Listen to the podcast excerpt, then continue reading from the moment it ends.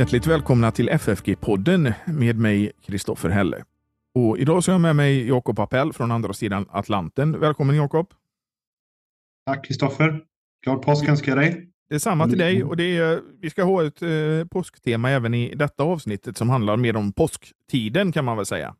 Men är det så att man vill ge ett bidrag till församlingsfakultetens och den här poddens arbete så gör det gärna på Swish. Numret är 123 8457. Numret finns också i avsnittsbeskrivningen av detta avsnitt, så ni behöver inte springa efter papper och penna, utan det är bara till att eh, gå i avsnittsbeskrivningen eller på vår hemsida ffg.se.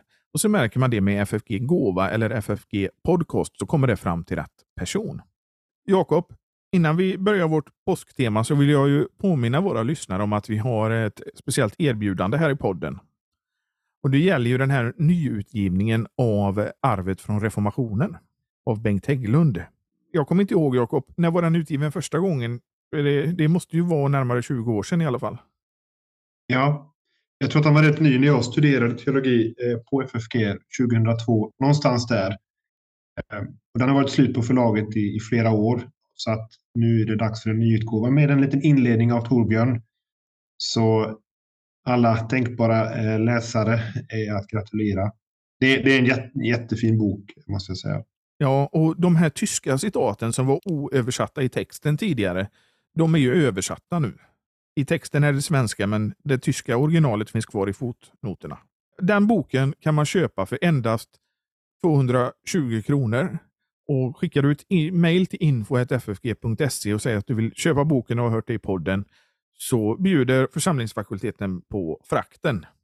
Så det blir bara priset för boken 220 kronor. Det är ju som hittat tycker jag. Ja, det är bara att köpa.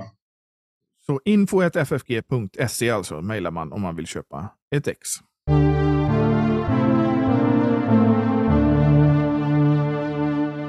Ja, Jakob, vi ska ha eh, påsk, efter efterpåsktema här i påsktiden idag. Ja, vi tänkte på det här ordet eh, som änglarna sa till, till eh, kvinnorna. Han är inte här, han har uppstått. Och, och säger särskilt till Petrus. Det finns ju en väldigt dynamisk efterpåsk eh, händelse mellan Jesus och Petrus som, som vi tänkte fördjupa oss lite i. Och då, jag tänkte att jag, jag läser från eh, eh Johannes evangeliets 21 kapitel, eh, verserna 14 till och med 19, för det är det vi ska fokusera på idag. Detta var tredje gången som Jesus uppenbarade sig för lärjungarna sedan han hade uppstått från de döda. När de hade ätit sa Jesus till Petrus, Simon, Johannes son, älskar du mig mer än dessa? Han svarade, Ja, Herre, du vet att jag har dig kär. Jesus sade till honom, För mina lamm på bete. För andra gången frågade han, Simon, Johannes son, älskar du mig? Han svarade, Ja, Herre, du vet att jag har dig kär. Jesus sade till honom, Var en herde för mina får. För tredje gången frågade han, Simon, Johannes son, har du mig kär? Petrus blev bedrövad över att Jesus för tredje gången frågade, har du mig kär? Och han svarade, Herre, du vet allt. Du vet att jag har dig kär. Jesus svarade, för mina får på bete. Amen, amen, säger jag dig. När du var yngre spände du själv bältet om dig och gick vart du ville. Men när du blir äldre skall du sträcka ut dina händer och en annan skall spänna bältet om dig och leda dig dit du inte vill. Detta, detta sade han för att ge till känna vilken död Petrus skulle förhärliga Gud. Sedan sade han till honom, Följ mig. Ja, det är en ganska så känd eh, ordväxling mellan Petrus och Jesus här.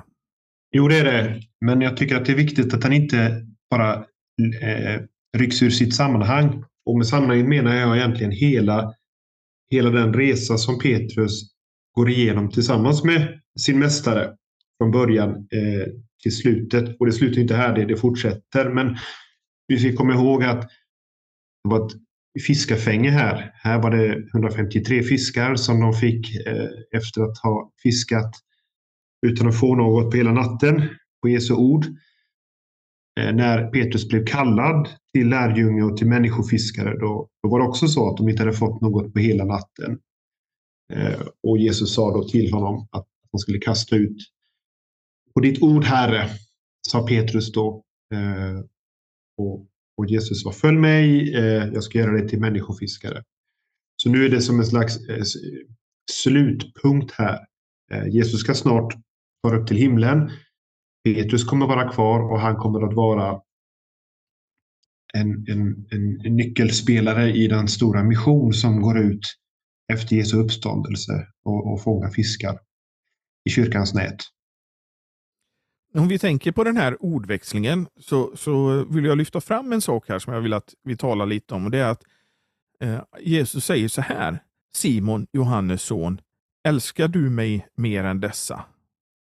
Och Då säger på, på grekiska, älskar, så använder Jesus ordet agapao. Men när Simon svarar, eller Petrus, Ja, Herre, du vet att jag har dig kär. Då använder Petrus ordet fileo på grekiska. Och så går det även andra gången Jesus använder agapao. Petrus använder fileo. Tredje gången så säger ju Jesus själv fileo. Han möter Petrus på något sätt där. Och säger eh, att har du mig kär, som eh, översättningen här gör gällande. Att då säger Jesus fileo och Petrus svarar med fileo. Och Det vi kan säga med vad de här orden betyder är att agapao på grekiska har ju en starkare betydelse än fileo. Det är en starkare form av eh, kärlek. Ja, jag tycker att den svenska översättningen fångar det ganska bra. Eh, älskar du mig? Det, det, är ett starkt ord också för oss på svenska. Det säger vi inte till eh, vem som helst. Det är stora ord att ta i sin mun. Jag har dig kär. Det är lite lättare att säga. Det kan man säga till, till en vän kanske. Eller, ja, kanske inte. Men, men, men i en lite lägre grad av, av kärlek. Och jag tror att det finns en, en spännande dynamik här. Jesus så att säga börjar med att inte bara så börjar han med att säga älskar du mig med denna denna uppriktiga, rena kärlek. Han säger också mer än dessa andra. Ska vi komma ihåg det att Petrus före förnekelsen bedyrade om en alla andra överger dig så ska jag inte överge dig. Så att han hade ju talat till Jesus som att han faktiskt hade en kärlek som var för mer än de andra lärjungarnas. Och jag tror att det ligger bakom Jesu fråga här. Han frågar Petrus, älskar du mig med ren uppriktig kärlek? Älskar du dig mer än de andra? Och Jesus vet ju att han har i princip sagt det redan, men nu frågar han. Och Petrus, genom att säga jag har dig kär, vågar inte riktigt ta de orden i sin mun. Jag älskar dig, jag har dig kär. Det är lite ödmjukare ton i det hela. Men fortfarande så, så säger han det, jag vet, jag har dig kär. När det kommer till andra frågan, då är frågan, älskar du mig? Som du säger. Och Petrus svarar också nu ödmjukt här, jag har dig kär. Det är lite, lite mildare. Sen sänker Jesus ribban ner till Petrus egen nivå. Nu är det tredje gången. Och vi kommer ihåg att Petrus förnekade Jesus tre gånger. Nu sänker han ribban. Har du mig kär, Simon? som du säger att du har? Och det blir en väldigt ödmjukande fråga för, för Petrus. Därför att nu har han sagt att han har Jesus kär. Men den tredje gången som påminner honom om att han förnekade tre gånger. Och då är det som att det, eh, uppfattar jag det här i alla fall, som att om jag hade haft Jesus kär, den lite, lite mildare kärlek, då skulle jag inte överge eller förneka honom. Så det blir bara, det blir bara tomma ord. Mitt liv lever inte upp, inte ens till jag har dig kär. Det, det, det, det rimmar illa. Och, eh, och då kommer också de här, eh, den här bedrövelsen. Han inser här att om jag säger jag älskar dig och inte lever upp till det så spelar det ingen roll vad jag säger. Det blir bara tomma ord. Och han blir bedrövad och inser att han, han älskar inte Jesus. Eh, jag har inte ens honom kär. Då skulle han inte förnekat honom. Och därför så måste Petrus ändra hela sin inställning. Och så säger han, Herre, du vet allt. Och du visste allt. Du visste att jag skulle förneka mig. Du visste att jag inte levde upp till mina egna bedyranden, mina höga ord om mig själv. Eh, och du vet allt. Och det som för många skulle kunna vara den största skräcken, att Jesus vet allt om oss, blir på något sätt en djup befrielse. Du vet allt. Du ser mig rakt igenom. Du ser vad som finns. Och så lägger han då också till, du vet att jag har dig kär. Om du nu vet allt, så vet du att jag har dig kär. Och jag tror att, att i det ögonblicket så vet Jesus att Petrus talar sanning. Och det är inte för att, att Petrus skulle... Mm, ja, men, han pressar fram någon uppriktighet här nu som, som ändå skulle vara som han har täckning för. Utan det är snarare så här att Petrus svarar här, du vet allt, du vet att jag inte älskar dig. Mitt liv vittnar emot mig. Mina, mina handlingar vittnar emot mig. Men den Jesus som inte överger sin lärjunge, som är själv villig att ge sitt liv till honom, som, som dör för honom, som kommer och möter honom med nåd och inte förkastelse. Den är min mästare som också är min frälsare. Honom, den Jesus, har jag kär. Och det är sant. Därför att då är det inte så mycket jag, mig och min kärlek till Jesus, utan det är Jesus och hans kärlek till Petrus som har gripit Petrus och som Petrus nu håller kär. Som, som, det står ju så i första Johannesbrevet, vi älskar inte... Nej. Eh, vi älskar för att han har älskat oss först. Precis. Eh, som en respons på mottagen kärlek och, en, och har utgivit sig själv för oss till försoning för våra synder. Och när det nu har liksom landat hos Petrus och tagits emot så är det så att säga trons och kärlekens respons som är riktigt. Så det blir som ett slags simul justus ett peccator här. Å ena sidan, jag älskar dig inte för då skulle jag inte ha förnekat dig. Men den Jesus som ändå är här för mig med nåd och förlåtelse och sin dyrbara försoningsstöd. Den Jesus har jag kär. Och det är också sant. Jag tycker ändå det visar någonting eh, med, med Jesus här när han tredje gången möter Petrus på hans nivå. Jesus eh, talar till honom precis är som han är just nu. Ja, vi ska komma ihåg att Jesus har redan mött Petrus några gånger, eller åtminstone på påskdagens eftermiddag. Petrus har fått se honom. Vi har ju kapitlet innan Frid vare med er och han visar dem sina sår och han blåser på dem och, och de får den heliga ande till att vara apostoliska sändebud som ska förlåta synder. Så att Petrus har fått mycket redan. Han har mött sin Herre och han har blivit glad över att han är uppstånden och allt det där.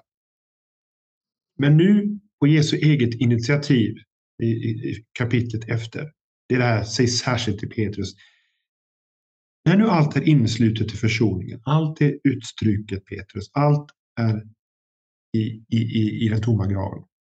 Eller, så vill ändå Petrus så vill ändå Jesus för Petrus skull, för att inget ska liksom ligga där och skava i samvetet eller, eller plåga honom. Eller, för han ska vara ett vittne till den uppståndne frälsarens seger. Så att han kommer till honom och naturligtvis tar upp det här som ligger där eh, i Petrus minne och i samvetet kanske också förnekelse. Och leder honom varsamt fram till att medge mitt liv lever inte upp till mitt bedyrande om kärlek. Och, och varsamt leder Jesus till detta med tre frågor och så. Möter honom som du säger. Men det är för att hjälpa Petrus fram till en trygg förtröstan på Jesus som hans frälsare. Trots att livet eh, liksom vittnar emot en sådan kärlek. Men jag tror att det, det är till en uppmuntran för Petrus och förstås också för oss alla att Jesus han har inte kommit för att döma utan för att frälsa och, och göra någonting åt att vi är klentrogna och och förnekar i frestelsens stund och, och sviker när vi borde stå pall och så vidare. Men, men just det här som det här visar på också, det är ju det här man upprepar sig själv hela tiden, men simul justus et peccator. Så länge man är kvar i den här världen så finns den gamla människan kvar. Man är ju inte fulländig förrän i, i himmelen. Nej, och det är en eh, det är både en sorg och en smärta, men det finns också något lite befriande när man kommer fram till att så är den kristna verkligheten och, och eh, i, det, i denna världen. Eftersom det nu här är så att säga, det andra fiskafänget kan vi lägga märke till hur Petrus reagerade första gången när Jesus gjorde ett fiskeunder. Eh, du minns kanske det här Petrus ord, gå bort ifrån mig Herre, för jag är en syndare. Men den här gången, så fort Petrus eh, ser att det är Jesus där på stranden, så han tar på sig, han tar på sig kläderna innan han hoppar i sjön. Vi andra brukar kanske ta oss innan när vi hoppar i sjön. Men i alla fall, det är som att han ropar ut Gå inte bort ifrån mig, för jag är en syndare. Och det, den stora skillnaden gör också att Petrus lärjungaskap har fått en ny...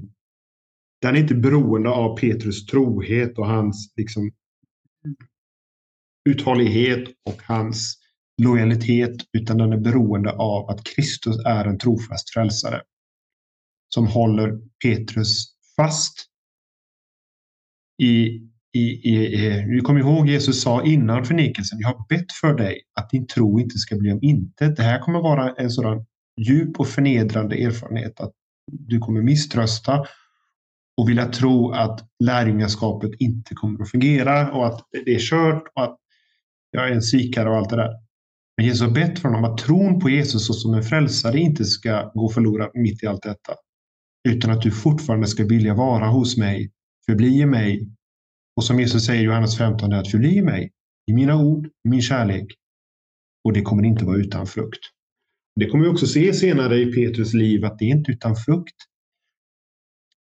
Och paradoxalt nog, det som Petrus sa till Jesus att han skulle ge sitt liv för honom, det blir också förverkligat. Men det är bara det att han måste gå igenom denna eh, förödmjukande insikt om högmodets verklighet och alltså syndens verklighet och börja bygga på något annat, nämligen att Kristus är en stor frälsare för stora syndare.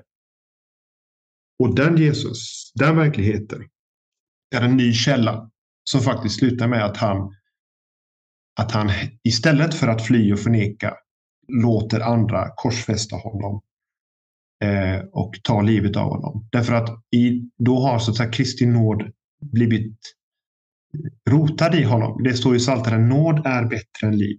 Jesus är bättre än liv. Frälsaren är bättre än liv och det har blivit djupt hos honom så att han hellre ger, ger upp sitt eget liv än, än förnekar honom igen. Men man ser ju också då att det finns ju en längtan efter Jesus hos Petrus. Men den eh, längtan har, har lite skiftat karaktär. I början är det kanske en längtan som är mera säga, driven av egna ambitioner och egna eh, illusioner, kanske förhoppningar. Jag ska vara den här trogne lärjungen som följer Jesus i vårt och torrt. Eh, det är faktiskt spännande att, att läsa om Petrus hela liv där. Vi får veta ganska mycket om Petrus. Den här ivrige lärjungen som alltid är först till att tala och har, har något att säga. Och ibland kan Jesus säga uppmuntrande och bekräftande ord. Eh, som i Matteus 16 där, när Petrus bekänner Jesus som Guds son. Och Jesus säger Fader har uppenbarat det här för dig och på denna klippa, du Petrus, och på denna klippa ska jag bygga min kyrka och så vidare. Men i samma kapitel, bara några verser senare, så är Petrus också framme och försöker förhindra Jesus från att gå korsets väg, lidandets väg. Gud är nådig mot detta ska inte behöva ske dig. Men det, det måste ske. Och då får Jesus säga, gå bort ifrån mig Satan, för det du tänker är människotankar och inte Guds tankar. Och eh, det enda som betyder något är Guds tankar. Så vi har den här dubbelheten där att å ena sidan är vi, full, är vi fulla av människotankar och vårt eget och våra egna, vad vi vill att Jesus ska vara. Men Gud är verksam med sitt ord och sin ande och sin uppenbarelse för att göra det är klart att Gud har sina tankar som är mycket högre än våra, men de är ändå de rätta och de viktiga. Och det måste Petrus lära sig. Han behöver gå i en skola där det blir också klart för honom. Sen kommer han att slita med sitt gamla jag och vi, kanske bästa exemplet på det är ju Galaterbrevet 2 när han av rädsla för de judekristna i Jerusalem drar sig undan de hedna kristna i Antiochia och, och Paulus måste gå till, till, till kraftigt angrepp eh, mot Petrus. Och, så är den här gamla människofruktan där och, och spökar. Men det, det, är ju så här också att vi alla kan ju känna igen oss till viss del, mer eller mindre, i Petrus. Visst, och det finns en väldigt djup uppmuntran i att Petrus är en av pelarna i, i den här eh, framväxande kyrkan som, som eh, breder ut sig efter uppståndelsen. Den andra pelaren eh, framför andra är, är, Paulus. Och så är det så underligt att det är inte de här pelarna i, i en mänsklig bemärkelse, jordisk bemärkelse, som är trygga, starka, eh, eh mänskliga personligheterna. Utan det är en förnekare som har blivit djupt förödmjukad. Det är Paulus, den gamle hetsaren eh, och förföljaren. Men de finns där som en, en förebild som ska hjälpa oss till, till att tro att evangelium, nåden, är för oss. Och de fungerar som, som exempel på med sina egna liv att så är det som Gud vill. Jag kan bara få citera eh, Paulus i första eh, Timoteusbrevet 1.5 eh, där, där han talar om det här att han förut var en hädare, förföljare och våldsman. Så står det Men Gud förbarmade sig över mig därför att jag i min otro inte visste vad jag gjorde. Vår Herre Jesu nåd överflödade och med den tron och kärleken i Kristus Jesus. Det är ett ord att lita på och värt att på allt sätt tas emot att Kristus Jesus har kommit till världen för att frälsa syndare och bland dem är jag den störste. Vi kanske här skulle säga att han är lite överdriver här. Det finns så många stora syndare, men det var nog så han själv upplevde det. Att liksom Gud förbarmat sig över honom i, i, i, sin djupa förnedring. Men så står det, och det här är det viktiga då som, en, som också kan appliceras på, på, på Petrus och som en uppmuntran till, till både stora och små syndare. Men jag mötte barmhärtighet, säger Paulus, för att Kristus Jesus skulle visa hela sitt tålamod främst mot mig och låta mig bli en förebild för dem som skulle komma till tro på honom och vinna evigt liv. Och den här förebilden då, det är inte i första hand, alltså Petrus var ju en, en gigant ur ett mänskligt perspektiv. Men det är inte det han lyfter fram här, utan det är Guds förbarmande och nåd mot, mot, mot honom. Och då är det som att ja, men kan han visa nåd mot en sån som Paulus som hetsade och försökte liksom utrota Guds församling eller mot en sån som Petrus som förnekar sin herre när det blåser lite hårt. Ja, men då finns det nåd också för, för mig. Okej, okay? jag är inte den största, men den näst största av syndare. Du nämnde här lite eh, innan att man liksom gör Jesus till vad man själv vill, att man gör en egen Jesus. att eh, ja, jag, Min Jesus gör inte så. Skriften talar ju också om eh, att ja, men det är inte den riktiga Jesus, man gör sin egen. Och Det är ju en fara, men han visar ju här att det är hans ord som gäller. Ja, och det här är väl kanske egentligen en, en, en, den dagliga omvändelsens mål. Att, att som Johannes Döparen sa, det är som sig bör. Jag blir mindre och han blir större. Det blir mindre jag och vad jag vill ha. Det blir mer vem han är och vad han vill ge. Mer och mer att, att jag släpper taget om mitt eget och mina preferenser och mer att han får, får låta sin vilja ske och jag får också upptäcka mer och mer att kunde vara något som är bättre än att min vilja får ske så är det att hans vilja får ske.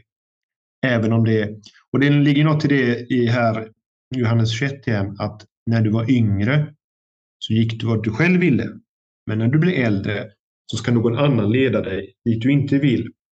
Och Det finns en dubbelhet och det finns en gammal människa i mig som inte vill gå korsets väg och lidandets väg och, och till och med dödens väg. Men det finns ändå en ny vilja som, som vill blott det Jesus vill och dit han leder. Och är det så att jag ska möta min Herre genom döden så vill jag det därför att det är Guds vilja och Herrens vilja. Eh, så det, och det kan man också lägga märke till. Hela Petrus vandring med Jesus är ett slags avklädande för att påklädas.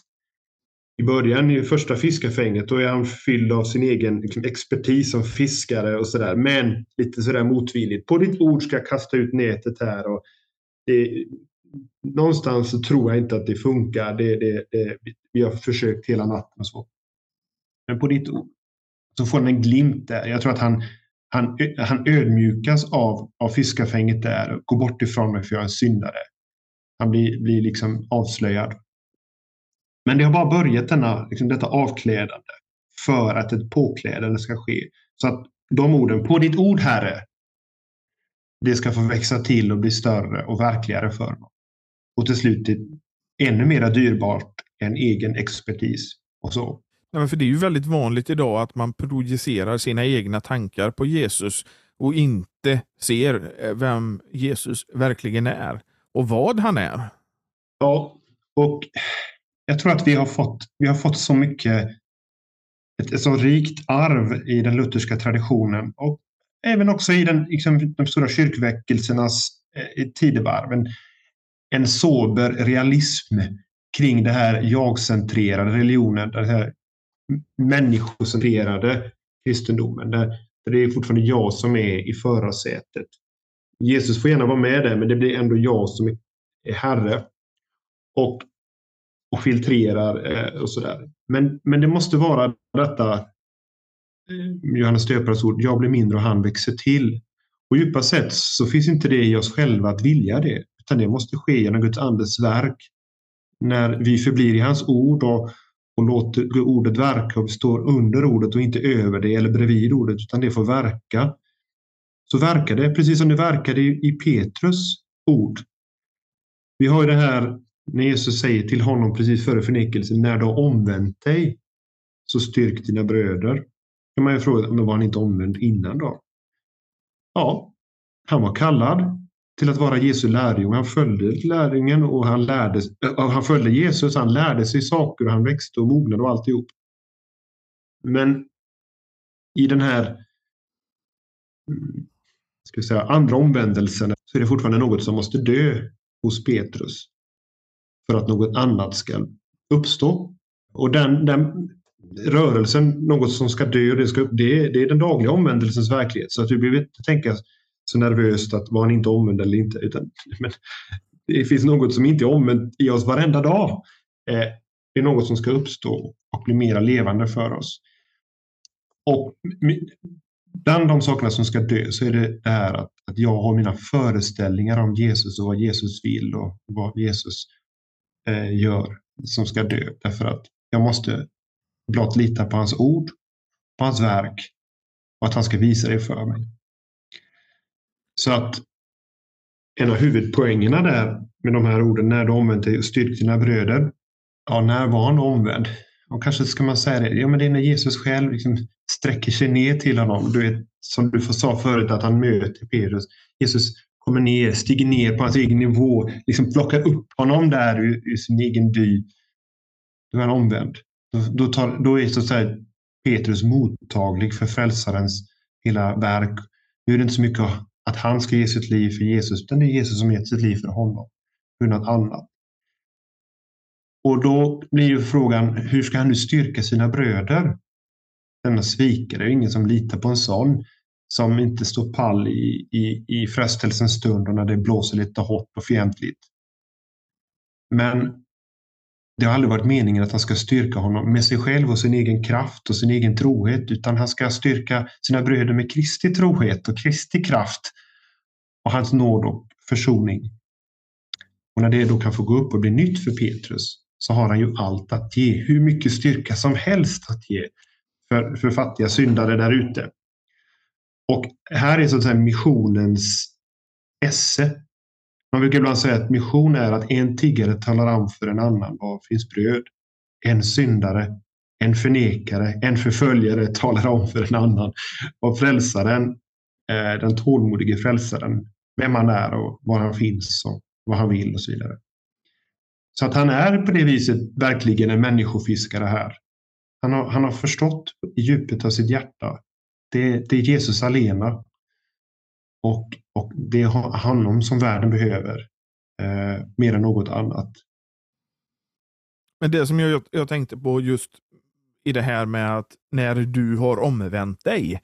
Det tycker jag är, i det fattiga svenska språket idag, så, så kan folk misstolka det att man ska omvända sig själv.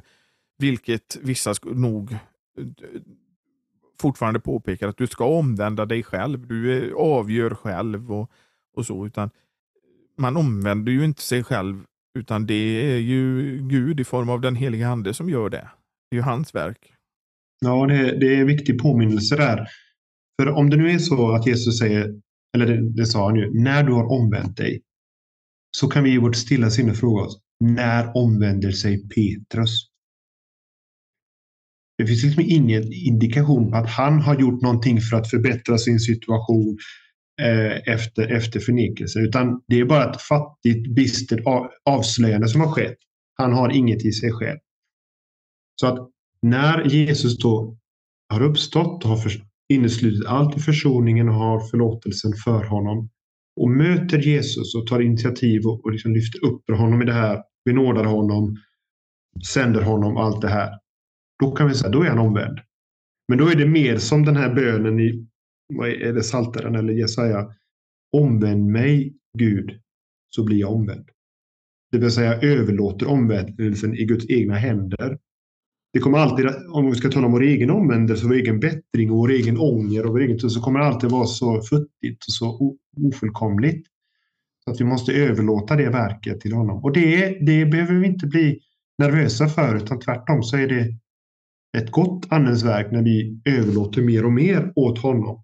Om det så handlar om att han måste omvända oss för vår omvändelses skull. Det är bara bra när det sker, att vi medger att det, det måste ske som ett Guds verk. Ju tidigare desto bättre. Det här är ju liksom ett problem man stöter på när man översätter från grekiska till svenska. För egentligen skulle man ju kunna kanske till och med översätta när du har låtit omvända dig. Men eh, då får man lägga till ett ord och då är man på svenska och då är man lite restriktiv med det. Mm. Jo, där finns det här eh, gudomliga passivumet som man brukar säga att, att det, det, i de här orden om omvändelse så finns det ett, ett passivum där, där det egentligen förutsätter att det är någon annan som omvänder mig. Och vi kan ju, vi kan ju egentligen, alltså det är inte så underligt som det låter egentligen. Om vi tänker att vi är på väg i en viss riktning. Vi går någonstans, fel riktning. Vad är det som gör att jag omvänder eller byter riktning? Ja, ifrån verkligheten så är det, det är ofta någon, någonting som, som drabbar oss. Eh, ett ord, ett rop. Någon ropar på oss. Och då är det ordet så att säga själva förutsättningen för att omvändelsen ska ske. Sen kan vi märka efter ett tag att vi har så vi har en lång väg kvar på, på den där omvändelsen. Det är inte så rent och så färdigt som vi kanske tror. Så den förlorade sonen till exempel. När omvände sig han? Var det när han låg där i misären och inte kunde äta någonting eh, och han började drömma om mat hemma hos sin far och började planera sin egen omvändelse och du vet, han ska arbeta sig tillbaka till någon slags förtjänst ja, det kanske är en omvändelse från det dåliga liv som han har. Men det är inte en full omvändelse i den bemärkelsen att han lever som ett glatt och fritt barn i sitt faders hus. Det är ju fjärran ifrån honom. För att det ska ske, då måste fadern, medan sonen är nu långt borta, rusa emot honom och, och, och kläda honom, det hade han inte med i sin omvändelseprocess eller tanke. Allt det som fadern där gör honom blir det till slut som får sonen att förstå. Jag är faktiskt mottagen och jag är betraktad som hans son. Att börja tala nu om att vara daglönare och arbeta och förtjäna, det, det vore en, en, en slags förolämpning mot min fader och hans kärlek. Som han blir Då kan vi säga, då är han omvänd. Omvänd mig du, så blir jag omvänd. Ska jag omvända mig, då blir det så lätt hyckleri och jag fuskar och jag är fortfarande själv i förarsätet. Jag vill inte ge upp. Eh, Men när han utför omvändelsen, då blir det, då blir det på riktigt. Och då blir det också något som, som pågår varje dag i den dagliga omvändelsen. Men omvändelsen den är ju tvådelad i det fallet, att man vänder ju sig från någonting till någonting. Ja. Det är ju liksom tvåfalt. Ja, och ofta så tror jag att, att vi tänker att ja, det är att vi vänder oss från ett liv i synden och från synder och laster och sådär. Och det är en del av omvändelsen att, att bryta med det och att nu, nu är det ett annat liv som ligger framför mig. Men det är också en annan, lite mer djupgående omvändelse som sker oftast över tid. Och det är omvändelsen bort ifrån mitt eget förtjänsttänkande och min eget liksom, övertro eller tron på, på mig själv och min egen andlighet eller min egen kristendom, min egen lärjungaskap, om vi tar Petrus som ett exempel, till en tro på Jesus alena där han är i allt, i omvändelsen, i tron, i förnyelsen, i helgelsen och allt det här. Eh, och, och, och, den omvändelseresan är, pågår hela tiden där det sker ett avklädande och ett påklädande. Herren dödar för att göra levande. Och det måste dagligen få, få, få växa till och så. Eh, så att, och visst, även för en, liksom en mogen kristen kan det komma eh, ska säga, grövre syndafall, om man får uttrycka det så, som kanske kräver mer av ett ordentligt uppbrott och att lämna det bakom sig. Men, men i, i sitt väsende så är det bara en del av detta större som måste ske, eh, som har med vårt hjärtas tro och inställning till, till Gud och, och oss själva. Jag tycker att det finns en fin beskrivning på det, att man vänder sig ifrån sig själv, världen och djävulen. Och när man vänder sig om från det så står Jesus där och tar emot den. Ja. Och eh, om man får komplettera den bilden så, så står han den redan innan. Det finns något av den här där den om vi tar förlorade sonen igen, fadern som länge stått och väntat och sökt efter sin son. Och när han ser honom så, så rusar han emot honom. Det sker ett slags verk redan innan. Så att det är stort att tänka. Någon har sagt så här att det är viktigt att vara i kontakt med sin egen historia. Man ser tillbaka eh, på sitt liv så kan man ödmjukas av att den trofaste herden har gått där hela tiden. Eh, och har kallat och varnat och har lett och dragit mig sparkande och sprattlande bort från många faror och frestelser och fall. Eh, så att då blir inte den stora frågan så här om jag nu har någon slags nu är jag eh, född på nytt och nu har jag en frälsningsupplevelse. Där. Nej, nej, nej. Det är liksom en liten del i, i det stora hela där jag ser den trofaste herden som söker och kallar och vänder mig om eh, på nytt och på nytt. Och, och, och, och, när jag ser det och när jag lägger märke till det och när jag erfar det så har det också betydelse för min fortsatta vandring. Det vill säga, jag kan se att han är trofast redan innan jag märker det. Så blir det till en hjälp också för, för fortsättningen. Och så måste det ha varit för Petrus också där när han säger Herre, du vet allt. Du visste allt och du vet vad som ligger framför mig. Det kunde vara fruktansvärt om jag känner mig själv. Men det är något befriande i det. Då vet du också mina svagheter. Du vet vad jag eh, har en tendens till att falla. Du vet vad som kommer hända där i Antiochia, Galaterbrevet 2. Men jag vet av din trofasthet. Både att du har dött för alla mina synder, men också att du leder mig på rätta vägar. Kanske inte lätta, men rätta vägar, goda vägar för ditt namns skull. För du har namn om dig att vara den gode herden. Och jag vet det och jag har lärt känna den herden och är trygg med det. Och skulle jag falla och snava och gå på irrvägar så är inte ute med mig därför att jag vet att du är den gode herden och du för mig tillbaka. För att avsluta det här, så att Jesus och Petrus har haft samtal och möts förut. Men här så är det som den uppståndne frälsaren ja. som Petrus möter Jesus. Ja, inte i första hand mästaren som lärjungen försöker att imitera eller, eller följa och vara trogen emot. Utan den uppstående frälsaren, försonaren. Och, och, och, och, och det, det har blivit det stora för Petrus. Och vi kan också komma ihåg den här lilla episoden där Jesus tvättade fötterna på Petrus och Petrus förstår inte och vill inte och så vidare. Säger Jesus, längre fram ska du förstå det. Och nu kan vi säga, nu förstår han. Mm. Det, det, det, det, är Jesus alena. Det att han får göra sitt verk som, som jag behöver och som, som bär mig och som nu ska leda mig. Och jag ser det, nu förstår jag.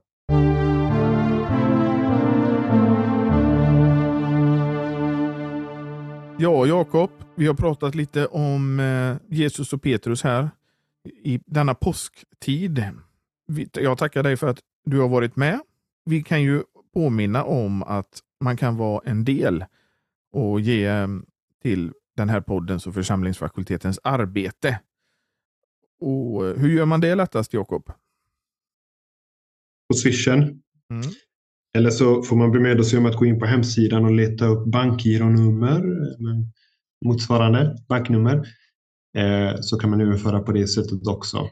Det är vad jag får göra eftersom jag är lite vid sidan om. Swish fungerar inte? Jag har inte provat. Jag har faktiskt mottagit Swish-pengar från Sverige. Men jag har inte provat att skicka tillbaka. Nej, men Swish, och då numret är 123 100 8457. Och så eh, märker man det med FFG Gåva eller FFG Podcast. Och Numret finns också i avsnittsbeskrivningen och på hemsidan som Jakob precis tipsade om. Och Där finns ju mycket mer på, på vår hemsida. Ja, jag noterade här alldeles i dagarna på hemsidan att man kan köpa en mugg och ett anteckningsblock med FFGs logga på sig. Så att vill man eh, eh, kanalisera påskens glädje i sitt eget liv och med en liten gåva eh, få en mugg från FFG så, så kan man självklart göra det. Och jättefina muggar för att jag var med när de packades upp häromdagen och eh, drack ur en av muggarna på, på plats på FFG. Det får du vänta med till hösten, men eh, då är du välkommen till att dricka ur de nya blåa muggarna. Ja, och utan tvekan smakar ju kaffet bättre ur en FFG-mugg. Helt, klart. Helt klart. Tack Jakob och tack för att ni har varit med och vi hörs igen nästa vecka. Och då är det någonting speciellt i den här podden. Vet du vad det är Jakob? 200! Hipp hipp hurra! Ja, det är vårt 200 avsnitt nästa vecka och det är jag och Daniel Johansson som eh, samtalar lite i det avsnittet och det blir något alldeles speciellt, tycker i alla fall jag. Så vi får ja. se. Och Då hörs vi igen med det avsnitt nummer 200 nästa vecka. Hej då!